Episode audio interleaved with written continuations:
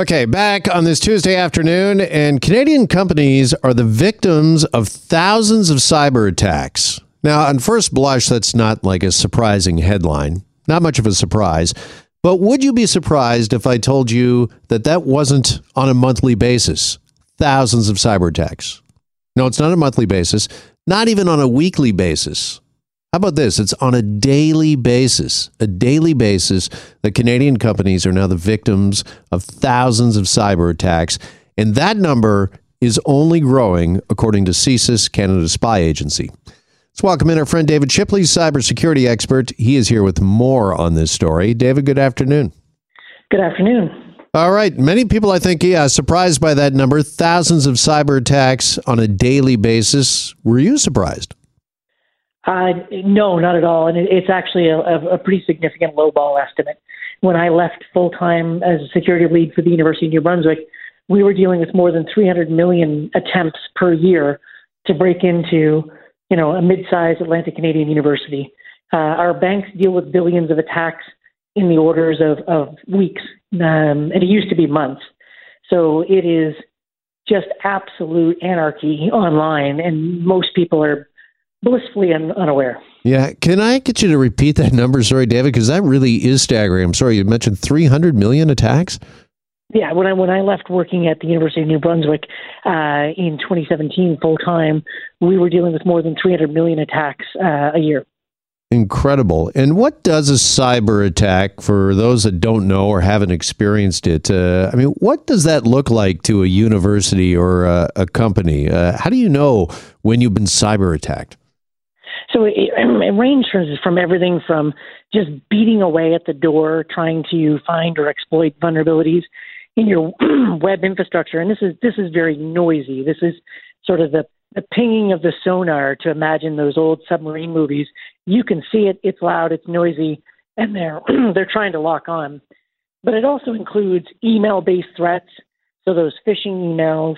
It includes even for some organizations in-person visits to try and impersonate your um, telecommunications provider or energy provider, trying to actually sneak into your uh, data rooms and other things. So there's a whole spectrum of things. Now, what's important to remember is that while these numbers of attacks are impressive, the number of incidents they generate are low because of all the security investments that organizations make. So, you know, it, it takes tens of millions of attacks to land a successful ransomware incident, for example. Right. Now, I know the federal government, they define a cyber attack as an attempt to, quote, interrupt, manipulate, destroy, or gain unauthorized access to a computer system, network, or device through electronic means.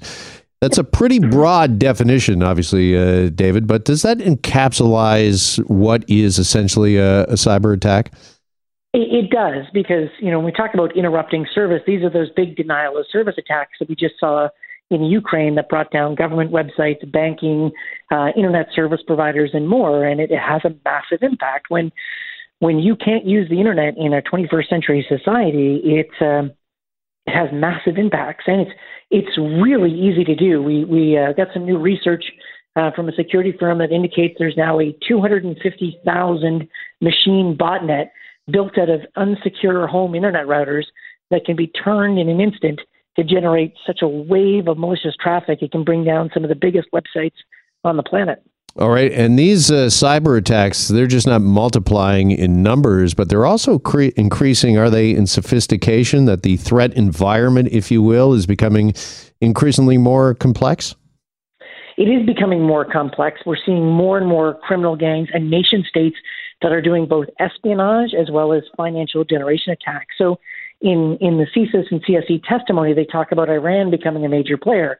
What we know from the United States is um, last year, Iran's cybercriminal teams were starting to do ransomware attacks. And we don't know if this was generating money for the regime or they were just making a little bit of money on the side as a, as a freelance operation.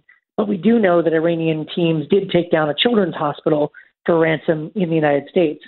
So, you know, this fits a pattern. North Korea has been sort of uh, on the uh, on the run for money, um, using online theft, uh, particularly targeting cryptocurrency exchanges and other things, to to steal billions of dollars worth of wealth to try and fund their missile program.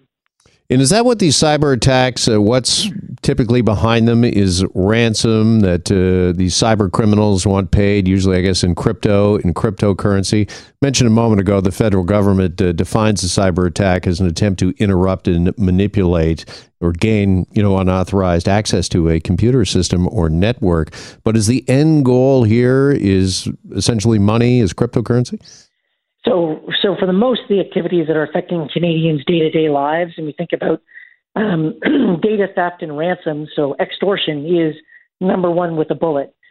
The thing that keeps me awake at night is the targeting of our energy grid and our critical infrastructure, uh, telecommunications providers, natural gas, um, transportation systems by nation states who want to cause pain to Canada in retaliation for our foreign policy positions. Um, so those are the two big things that uh, that are very worrisome, as uh, as CSE has pointed out. All right. Uh, just finally, uh, CSIS, they essentially have, yes, sounded the alarm here. But, David, do you believe that uh, we're listening or listening enough, and in particular, uh, Canadian companies? I mean, if these this is happening thousands of times a day, thousands of cyber attacks against Canadian companies each and every uh, day, sounding the alarm is one thing, but uh, is anybody listening? And if so, what can we possibly do about all of these attacks? So, information sharing in Canada between private sector entities and our intelligence agencies is terribly broken. Right now, it's, pardon me, it's a one way relationship where private sector firms might share intel back to Ottawa, but Ottawa is not really able. Sorry, sorry, my throat's just gone south on me for a second. No worries. So, you got some water there?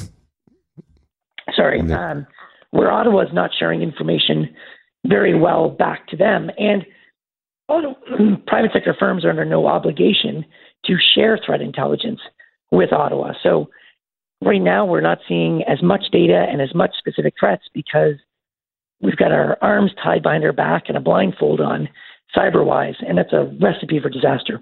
Absolutely. David Shipley with us this afternoon. David, I really appreciate you uh, joining us uh, as always. David Shipley, our cybersecurity expert, as yes, once again, CSIS uh, sounding the alarm when it comes to cyber attacks and cyber criminals. Canadian companies now, according to Canada's spy agency, the victims of thousands of attacks on a daily basis.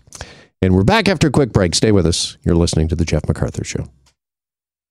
Hi, it's Shauna, and I might be a bad parent because my kids think french fries are vegetables. Hey, it's Ryan, and I might be a bad parent because I went out for wings when my wife was in the hospital after giving birth. Johnny here. I might be a bad parent because in my house, the tooth fairy gives pocket change. But we're not alone. Len emailed us and said his six year old daughter's Tarzan moment going from love seat to lazy boy by curtains made him more proud than any dance recital. and Andy left his two year old at the rink. All right, guys, I'm sure we're not alone. Like Andy's kid.